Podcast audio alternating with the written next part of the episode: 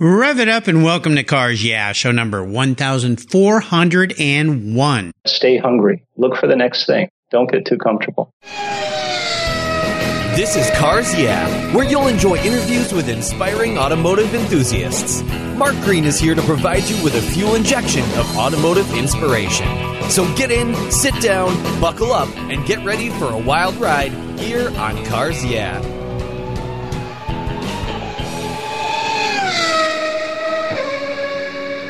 Everyone who knows me knows I'm really picky when it comes to my cars and keeping them looking new. I'm a huge fan of Covercraft floor mats. I've protected my vehicle with their products for decades. Want to keep your vehicle's interior looking new? It's easy with Covercraft floor mats. They will protect your vehicle's factory carpets from daily abuse, weather, pets, children, weekend adventures, and those everyday spills. It's a fast, easy, and stylish way to keep your vehicle looking new. Covercraft floor mats come in a wide variety of styles, materials, and configurations, all designed for maximum protection. In addition to Premier Plush and Berber custom floor mats, you'll also find cargo liners, canine cargo area liners, dash covers, and sunscreens. Enhance your vehicle's looks while protecting the factory finishes with easy to install and easy to clean floor mats. Covercraft is the right choice. Learn more today at covercraft.com and tell them Market Cars Yeah sent you.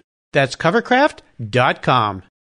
Hello, automotive enthusiasts. I'm a revved up and so excited to introduce today's very special guest, Chuck Moreland.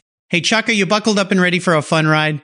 Absolutely. I'm strapped in. I got my, my harness on, Mark. Okay. I'll try to keep the car on the track for us today. Cool. Chuck Moreland is the founder and CEO of Elephant Racing, a company he started in 2002. Elephant Racing is the leading manufacturer of suspension products for the Porsche aftermarket.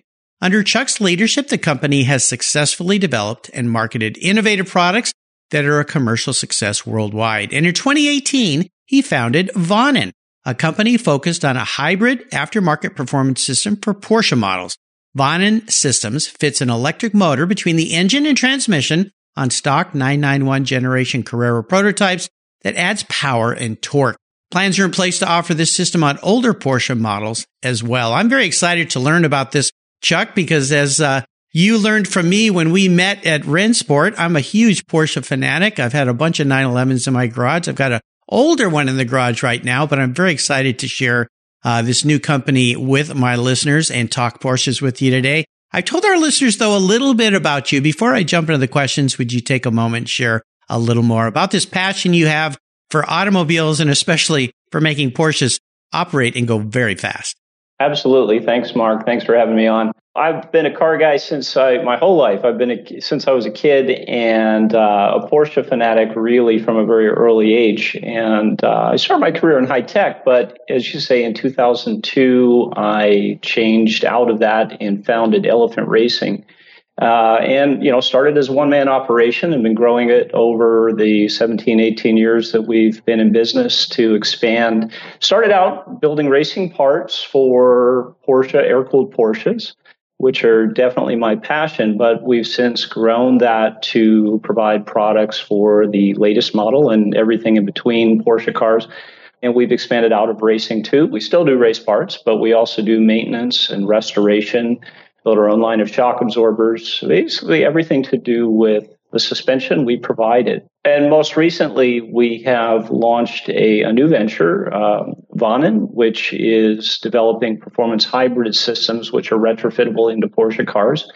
And this is absolutely an exciting new space for us. I'm excited to learn a lot more about this. Uh, as I shared with you at Rennsport, I've got an older Porsche, an 87 Turbo that I've had for about 10 years. And uh, I was thinking of you the other day, knowing we were going to be having this talk because I took the car for a drive and went around a corner and it's kind of got a couple little creaks and groans and stuff. It's an older car, right? Yeah. And I'm like, you know, I need to uh, talk to these guys about some new suspension parts for this car.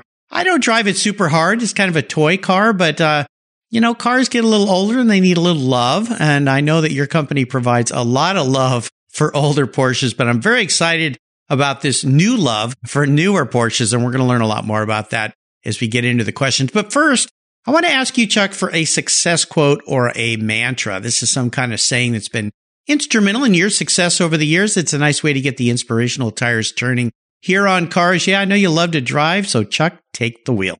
So the quote that uh, I would go to is "Stay hungry," and really, you know, various points in my career, things have been comfortable. But a friend of mine said to me one time, "Life isn't supposed to be comfortable," and he was absolutely right. So I've had an opportunity multiple times to sort of push the reset button and do something different and move in a different direction, take some risks.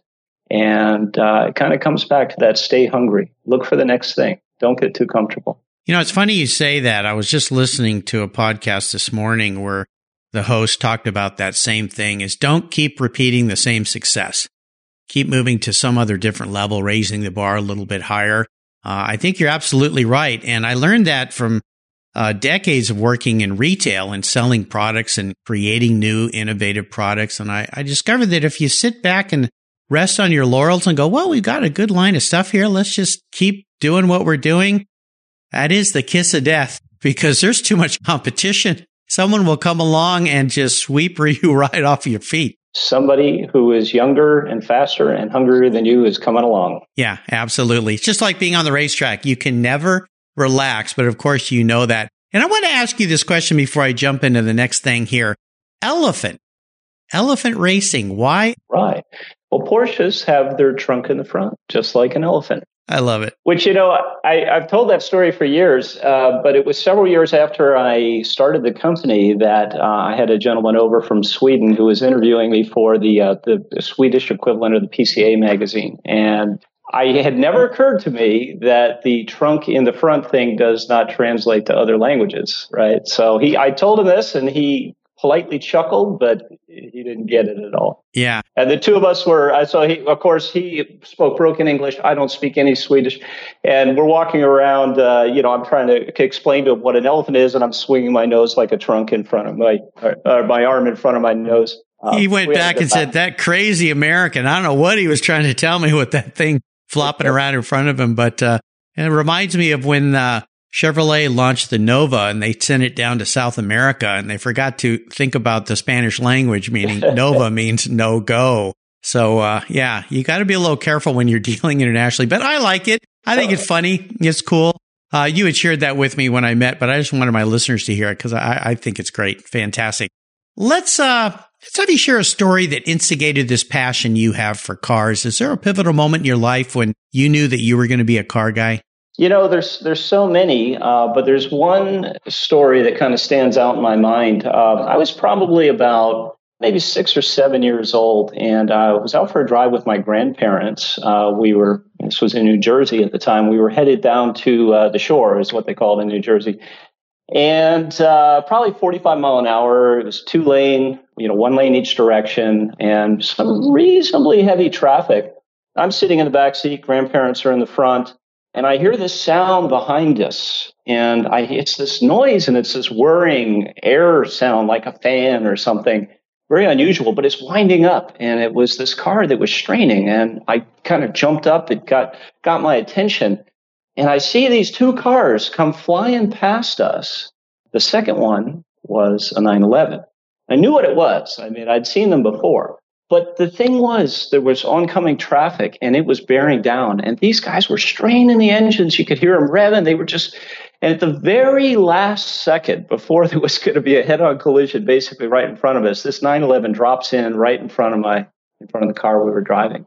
And my grandfather didn't say a thing, but my grandmother let out this gasp of exasperation. And she says, that's how they make angels. And oh, to me, as a, as a young kid, it, it really impressed upon me because, you know, here were some people, these guys were out and they were just, they were, you know, mixing it up in traffic and they were being reckless, but, but they were having a lot of fun and they were using these cars not as transportation, but as uh, like a piece of sporting goods equipment. I mean, they were using them as uh, as tools to have fun, and that's what really came across. But the, just the whole thing, the sound of the car, the unique look of it, just stood out in my mind, and uh, it was very very inspirational. So, what year of 911 would that have been at the time?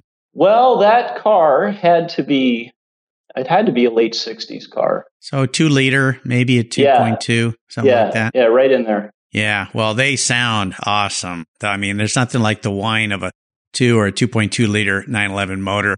uh, to get you a little fired up. So. Very unique sound. Doesn't sound like other cars, and I, I still remember the way that car sounded when it came up behind us and was just winding it out. Yeah, I, we had a friend that lived up the street from us. I grew up in Southern California, and he was a car dealer. He sold Chevrolets. In fact, sold me my very first car. And uh, remember one day he brought home a trade in, and it was this was in 1970, and it was a 911. It was sepia brown. I'll never forget because he took me for a ride in that thing, and we were out front playing. You know, back in those days, no TV, no computer, so we were out playing football out in the street, right? Yeah. And uh, all of a sudden, this car comes around the corner and he comes jamming up the street, and all of us kids part the sea, and Uh. let him go by. And I just went, uh, and I knew about him before, but I hadn't been that close or gotten a ride in one. And I just went, Oh, Mr. Brown, please, could I have a ride in this Porsche? And uh, oh, yeah, I ran home, Dad, Dad, you got to buy this car. And of course, you know, my parents were like, nah, I don't think so. But uh, huh, yeah, nothing like the sound of those. Well, let's talk about a big challenge or a big failure that you faced along the way. And I like this question, not so much to drum up maybe some pain from the past, but more so, what did it teach you? Because if you're not pushing boundaries, and you said earlier, you take some risk, you know, you're probably never failing. You're probably never moving ahead either. So walk us through one of those times and tell us how that experience helped you gain even more momentum in your business in your life in your career. So, yeah, before I got into automotive, I was in the high tech space, and that was really the early part of my career. As I'm here in Silicon Valley, that's why I'm here. And I actually launched another company before Elephant Racing. This was in mm, 98, I think I founded it. And we were basically doing what today, what we call cloud based computing. Oh, cl- okay. Yeah. And, you know, we were really, we were quite a few years, maybe 15 years ahead of our, our time. Um, and, uh, you know, I ran that business for about four years. And ultimately, uh, you know, we got into the dot com bust era.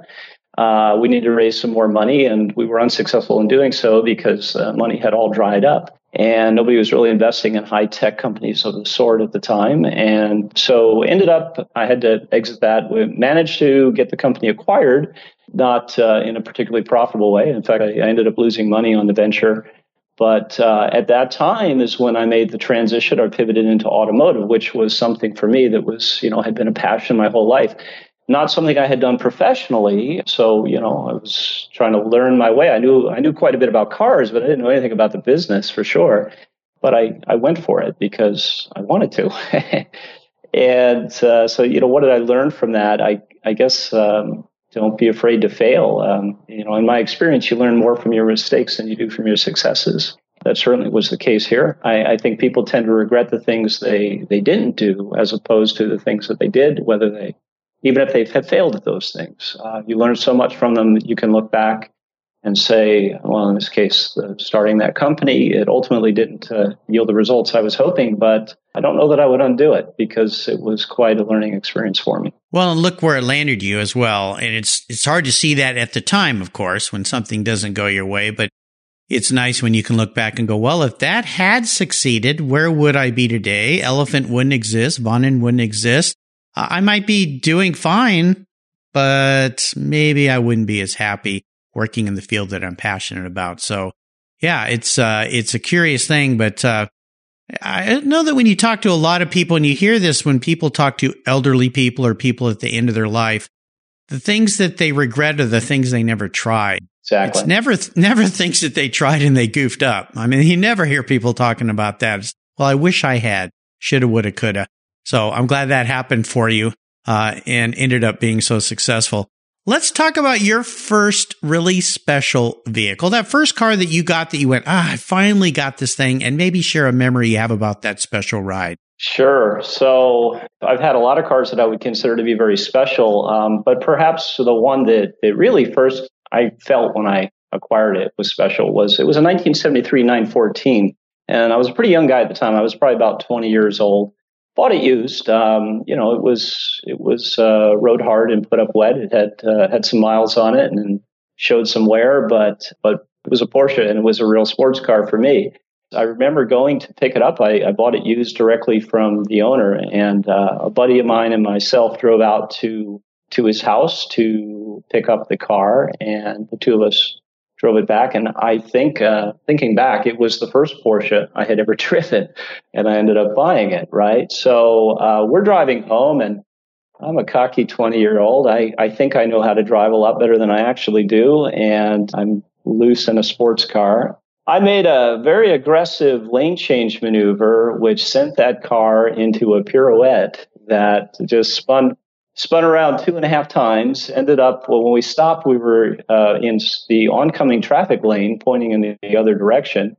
I drove, pulled over the side of the road, and just you know gripped the wheel and just caught my breath for about five minutes before we we moved on. But it was an experience that really taught me to respect the car. Um, you know, a 914 being a mid-engine car, all the masses in the center. And once you get those things spinning, it's kind of like the ice skater that pulls their arms in, and all of a sudden they start accelerating, right?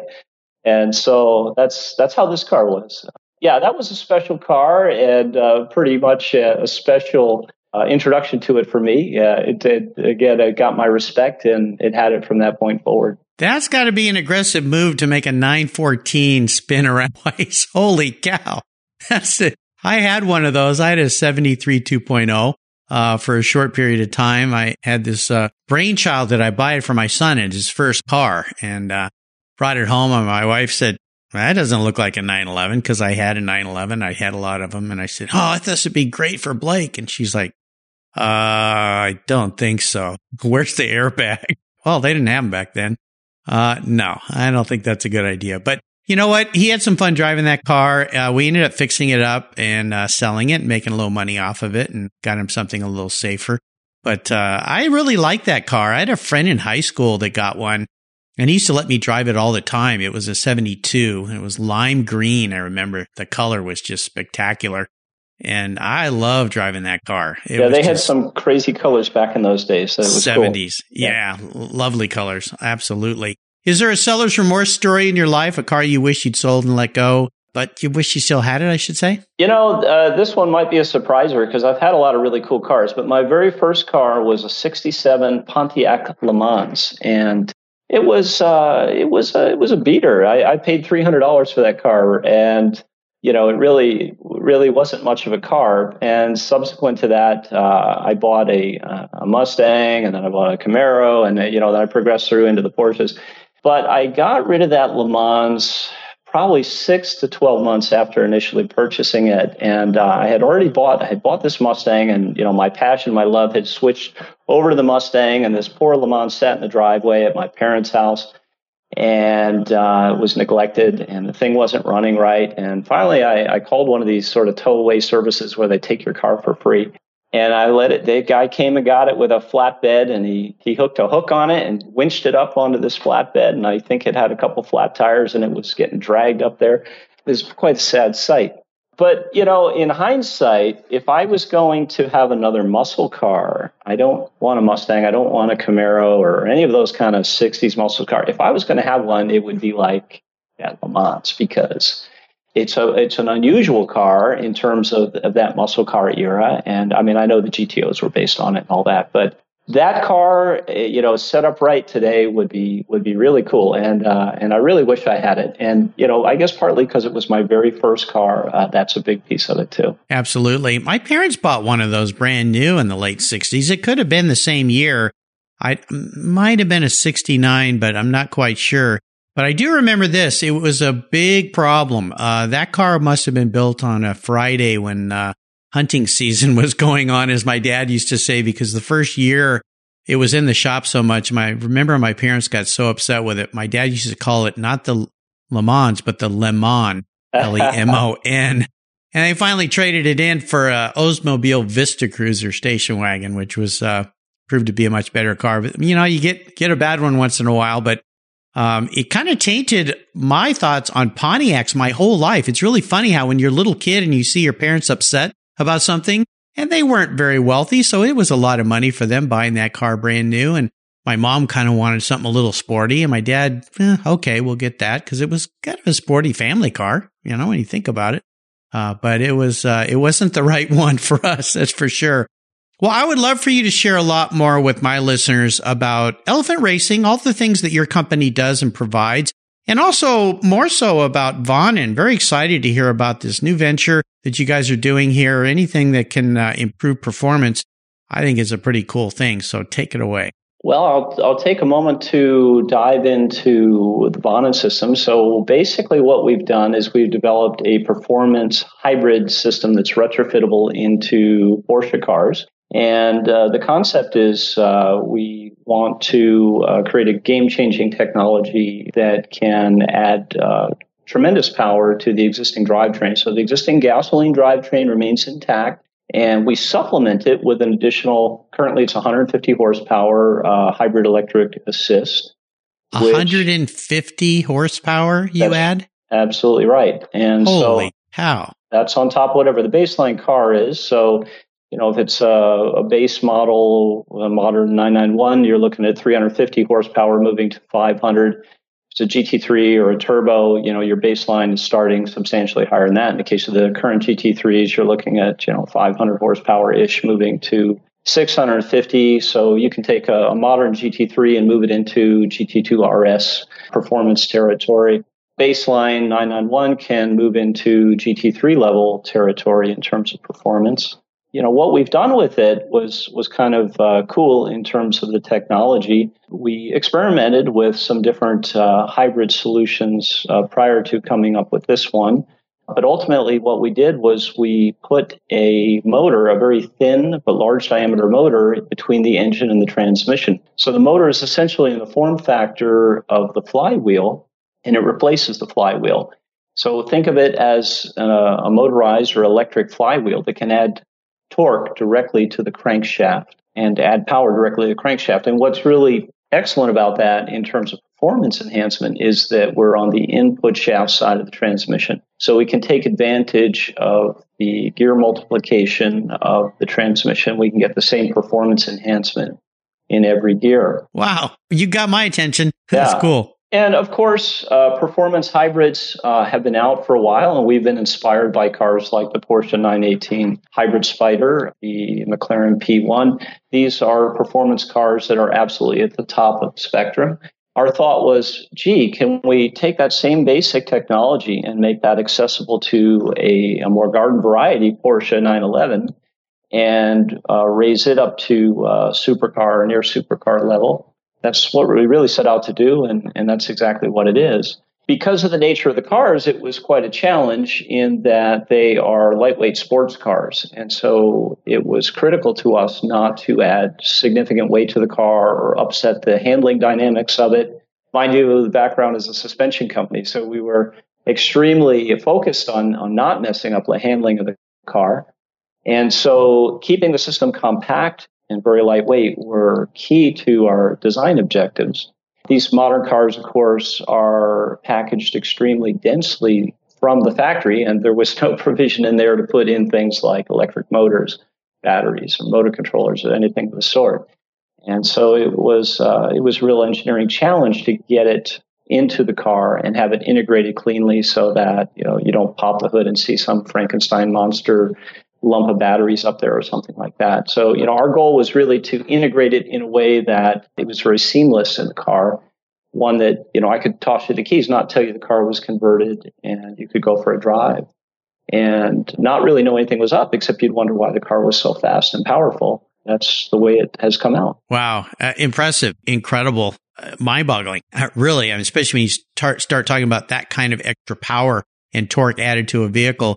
Because most of the times, you know, I'll say the olden days, oh, I chipped my car and I got another 10 horsepower, 20 horsepower, maybe 50. I, you know, you never know. But this is a whole nother extreme level. And of course, starting with Porsche, do you have plans on extending this to other marques? Most definitely. And in fact, one of the, the biggest elements of the design was putting that motor inside or between the engine and the transmission. It's largely housed inside the bell housing of the transmission virtually every single car has a very similar layout. It has an engine, a transmission. There's a bell housing between it that houses a flywheel, a clutch, or a torque converter.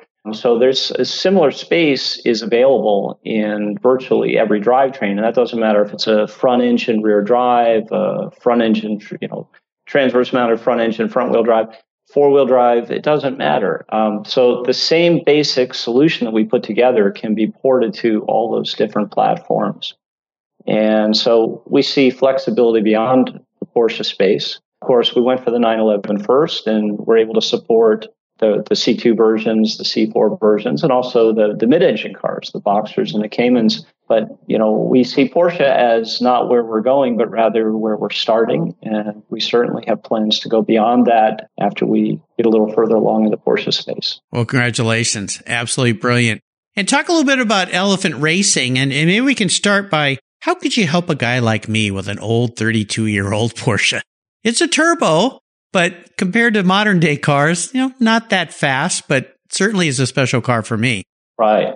Well, from the elephant racing side, of course, we can help you out with the suspension on that car. Uh, it's not going to make it accelerate any faster, but certainly it's going to handle a lot better and be a lot more rewarding to drive. The suspension's original now, it's going to be worn out, and just bringing it back to the original spec is going to make huge improvements in the performance and the ride quality, but we've got a, deep catalog of parts to raise that performance to another level. And we can bring some more modern design products and methodologies into play that, for example, we digressive valve shocks, which provide a better compromise between ride quality and performance and what would be in the car from the factory. So we can give you some help there. But taking it back to your, your comments about the power, Vonnen system is currently available for hybrid system is available for uh, modern cars, which is 997.2 and later, but we are fast in the process now of developing it for the air cooled cars like yours.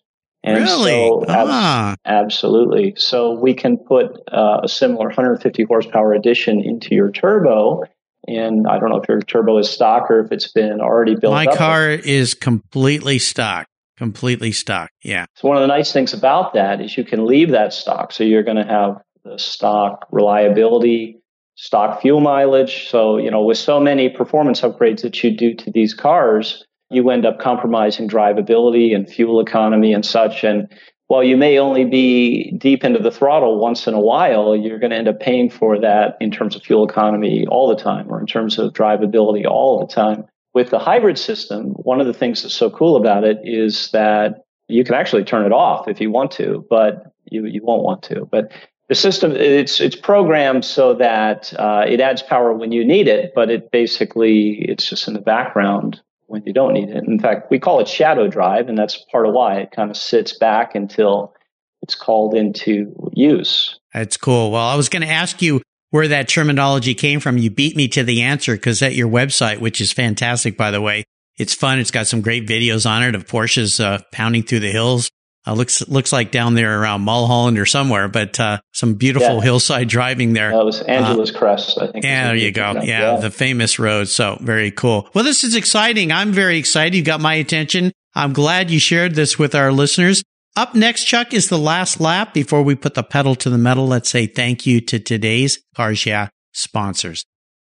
When you want proven performance, there's one brand that's been around since 1938. That's Edelbrock, building the finest American made performance products for the street and track. Edelbrock's products are designed and dyno proven to deliver maximum results. Edelbrock has thousands of made in the USA performance products for all makes and models. From their new AVS2 carburetor and innovative ProFlow 4 EFI for your muscle car or truck. To superchargers for your daily driver and more, visit edelbrock.com to check out the latest products for your ride. And when you're ready to check out, enter CARS YEAH in the coupon code and get 10% off your order. That's Edelbrock, automotive performance since 1938. You take care of your cars but who takes care of your investments? Tune-ups aren't just for engines. Updating your financial plan is important too. Your GPS may take you from A to B, but it won't help you on the road to financial freedom. For that, you need a good co-pilot and a very trusted advisor. Chris Kimball, CFP, is just the man for the job. He'll guide you down that road without driving you crazy. For over 25 years, Chris has helped people just like you and me with their financial planning and investments. With a master's degree in financial services, he is eminently qualified and he's a car guy too. Learn more at chrisvkimball.com or call 866 on a plan. Securities through Money Concepts Capital Corp Member FINRA SIPC. CK Financial Services is not affiliated with Money Concepts Capital Corp. Are you looking for a way to get your products or services into the ears of thousands of automotive enthusiasts around the globe? I can help. This is Mark Green here at Cars Yeah, and I'd be honored to be an influencer and ambassador for your brand in a unique and personal way. Five days a week, thousands of subscribers and listeners enjoy the Cars Yeah podcast and website. Contact me today and I'll show you how at mark at carsyeah.com or connect with me through the Cars Yeah website at carsyeah.com. Okay, Chuck, we are back, and I have a bit of an introspective question for you. If you woke up tomorrow and you were manifested as a car, not what you want to be, but how you perceive yourself as a vehicle, what would Chuck be and why? Yeah, you know, uh, I hope it doesn't have to be a real car. Um, we've seen, or a production car. So, you know, we've seen these uh, flying car prototypes. There's a number of companies that have tried to put these things together, and you can drive them on the street, and you can strap some wings on them, or they're set up with some uh, hel- helicopter type propellers, and they can fly as well. And uh, I think I see myself as a flying car prototype. Um, oh, I like it. Yeah, and I think the reason is that those cars are kind of versatile. You know, they can do a lot of different things. Uh, they can fly, they can drive, but they're not particularly great at any one thing, right? So they're not they're not optimized as cars. They're not optimized as airplanes. Uh, they do everything a little bit pretty good, but uh, they're not really great at anything. And I, I guess I, I see myself as that. well, you do live down there in Silicon Valley where the traffic is a little uh, crazy at times, so they'd be perfect for that. But that's a very unique answer to that question. Uh, I did have a guest on recently who uh, said he wanted to be a rocket ship. Uh, so that was kind of cool, but uh, that's a very unique answer, but I can see why you answered it that way. Thanks for giving that some thought. Sure. Well, next up is the last lap. I'm going to fire off a series of questions and ask you to give our listeners some very quick blips of that uh, flying car throttle. So here we go. What's the best automotive advice you've ever received? You know, the best advice I've ever gotten is uh, in terms of buying Porsche cars is to buy the top model of whatever whatever is available at that time. Now, mind you, this is the best advice I didn't take most of the time, uh, either because uh, it didn't sound like such a great idea or I didn't have the financial resources to do it. But boy, that certainly has uh, proven to be smart. If you look at uh, the top models have generally either not only have they not depreciated, but they've often appreciated in value in a big way. Yeah. So that's that's been some great advice. Let's go a little further with this. I know this is a little bit of a lightning round, but you you got my attention here. So if I said buy a new Porsche today, which one would you pick? Right now, uh GT2 RS. Yeah, of course. Yeah. right to the top. Yeah. The most expensive line item on their build sheet for sure. Well, I mean, did I have to pay for it? You didn't say I had to pay for it, right? Well, I'm going to buy you a car a little later in the show, so we'll talk about it then. But uh, yeah, I, you know that's that's been the case too. The challenge with Porsche is every year it's just the prices just keep ratcheting and ratcheting, and you know some of those years I've gone okay, I can go buy a brand new one. I've always wanted to go spec one and buy it the way I wanted, and then you know my wife, the logic in the house would say, well, you know the kid's college is coming up, right? Or you know, or this we want to add on to the house, or so, you know what? I've just always bought used Porsches, which have been much more financially profitable for me, quite honestly, because they've value or increased in value rapidly over the seven, eight, ten years I've had them, including this turbo. I bought it 10 years ago at the bottom of the market and look where it is now. So, uh, well, the prices on these used ones over the last 10 plus years have just gone up astronomically. So you, yeah. you came in at a really good time. Yeah, absolutely. How about a resource? There are so many these days. Is there one you'd like to share? You know, this uh, this is really nuts and bolts, literally. Uh, but there's there's a place that we a supplier of ours, which is just I think incredible, and it's I know they're quite well known. But uh, McMaster-Carr is uh, that boy they are an industrial supply house and they have everything. And i can't tell you how often i'm placing orders at 6.15 p.m at night and the stuff is showing up the next morning by 9 o'clock for us. And boy these guys just do a great job. And so for anybody who works on cars or designs products wow what an incredible resource. It's just a fun website to go look at all the cool stuff. Stuff you don't even know you want or need but it's just cool Oh yeah, they've got everything. Yeah, McMaster-Carr, great site. How about if I could wave my magic wand and arrange for you to have a drink with anyone in the automotive industry, living or deceased? Who would it be? You know, it would be Bruce McLaren. Ah, and yeah. yeah. I mean, I, what a guy who had just an incredible career, however short it may have been. You know, he, he built that company, was an accomplished driver, accomplished engineer, and you know, I think he I think he died when he was like 35ish or so, mid 30s. Pretty young, yeah. Incredible that he accomplished that much so young. Would would love to have had a chance to meet him. Would you not love to bring Bruce back and show him where McLaren is today? Oh, no uh, kidding. And specifically their F1 program, uh, the facility, what was happening at that facility, and you know, regardless of what years they're successful or not, would love to be able to have him see this. Like be like Henry Ford coming back and seeing the new Ford GT. Yeah. You know, I was like, whoa, what is that? What is that? Talk about space, flying spaceships. Uh, how about a book? Chuck, is there a book that you've read that you'd like our listeners to read as well? Yeah, this one is uh, really outside of the automotive space, but um, it just it really it, I I couldn't put it down once I started reading it. It's the book by Walter Isaacson, Jobs, about Steve Jobs. Yeah, it was just for me. It was just a page turner. Again, you know, I came from the high tech industry, so I remember so many of the events uh, that were relayed in the book when I was in that space and kind of peripherally paying attention to it. But you know, here was a guy who had accomplished so much in his career. Yet, as you read the book and the trials and tribulations, you realize his success was was not a straight line. He had his ups and downs, and you know, he's very uh, very human with a lot of personal failings and and setbacks and such. You know, when you when people think about what he accomplished, it's really amazing. But you realize that he was he was a person, right? Well, he lost his company for a while there. Yeah. I mean, he was kicked out of his own company by a guy that he hired to run his company. I mean, y- you stop and think about those things, but yeah, incredible book. You know, people saw the movie, but the movie was really worthless compared to the book because uh, they just Walter dives into stuff that's pretty deep. But uh, yeah, he's he's one of those guys. He, he like Elon Musk to me. Uh, and some others that I just hold in really high esteem because I think they're aliens or something. They operate at a different level Absolutely. Uh, the way they think about things in the future. Uh, it's almost to be a scary place to get into their heads.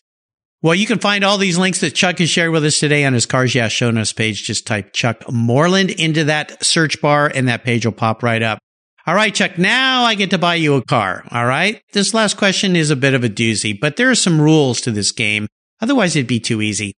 You can't sell this car to buy a bunch of other toys with. It's got to be a keeper.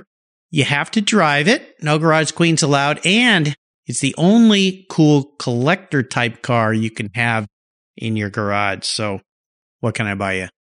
It would be a Porsche 73 RS, 911 RS. Oh, yeah. Okay. Yeah. That would be the go to. Yeah. The holy grail. yeah. Yeah. So the, those air, early air cooled Porsches, you know, that's the car that I uh, originally fell in love with. And that's what really brought me into uh, the marque and uh, they're just so the cars are so special and engaging the air cooled cars are so much fun to drive. And the 73 rs is really sort of the ultimate expression of that at least from a factory version. You know if i if i had to have one car that i got to drive all the time and money wasn't a part of the equation that would have to be it. Lightweight or touring? Uh lightweight. Lightweight. Okay. Yeah. kind of figured yeah get a little raciness in there. Well they are spectacular cars and uh, for those of you out there that aren't Porsche nuts like Chuck and I, that really is the early holy grail of cars uh, for Porsche 911s because they made so few, they were so special, and uh, they become very, very, very expensive, especially the the uh, lightweight models. I have a friend that just sold a touring model and uh, did quite well with that car. It was he actually got to take it on the lawn at Pebble about four years ago and got wow. a trophy. Oh yes, aren't they nice? If we'd only known to buy maybe ten of those about 25, 30 years ago. But uh, like so many other things, you probably would have been better with some uh, stock, like with Google or some of these other companies, Amazon, to do just as well. Absolutely. 73 RS Carrera. Very nicely done. I'll get to work on that for you, Chuck. You've taken us on a great ride today. Really enjoyed getting to know you better, learning more about this new company, Vonnen, and of course, Elephant Racing. You know, I have to say, Elephant Racing, that's a, a brand that being in the Porsche world as I am, I've heard nothing but great things about, quite honestly, just over and over. And if you want to do stuff with suspension with early 911s, uh, yeah, elephant racing has always been said the way to go. I want to thank you for sharing your journey. Could you offer us a little parting piece of wisdom or guidance before you rip off into the, the California mountains in that 73 RS uh, Carrera. Oh, I wish I could. I wish I could. Yeah, I, I think uh, this being just be a little introspective. If you do the same things as everybody else, you'll end up with roughly the same results. So try something different. Absolutely. And what's the best way for our listeners to follow you and your company and what you and your team are doing these days? So the best way, uh, we've got two websites, vonnen.com, that's V-O-N-N-E-N.com, and elephantracing.com, spelled exactly like it sounds. And uh, they're, you know, obviously following the respective different companies uh, and suspension versus the performance hybrid system. Yeah, now, of fantastic. course, we have our social media accounts. You can access them all through those websites. Okay. Vonnen, where'd the name come from? Vonnen is the mythical uh, Viking ship, the uh, first one that had sails and oars, ah. and hence the hybrid addition to the combustion engine. I like it. I always love to learn about origins of brands and so forth. So nicely done, my friend. Well, Chuck, thank you for being so generous today with your time and expertise and for sharing your experiences with me and the Cars Yeah listeners. Until you and I talk again, I'll see you down the road. Great. Thanks, Mark. You're welcome. Hey, Mark Green here from Cars Yeah. Did you know you can now see me on the Cars Yeah TV show. It's a weekly visit to some of my past Cars Yeah podcast guests, and I take you along for the ride. You go behind the garage door and into their lives, their businesses, and you get to see what makes them successful. With tens of millions of viewers, Cars Yeah TV is making its mark. Cars Yeah TV is available on MAV TV and Lucas Oil Racing TV. You'll find MAV TV on DirecTV, Fubo TV, Fios by Verizon, or you can stream it through Lucas Oil Racing Television online. And they said I only had a face for podcasting. Thank you so much for joining us on today's ride here at Cars Yeah. Drive on over to carsyeah.com to find show notes and inspiring automotive fun. Download your free copy of Filler Up, a fun book filled with gorgeous photographs of fuel filler fun, including quotes from more inspiring automotive enthusiasts. Download your copy today, and we'll see you next time on Cars Yeah. Yeah.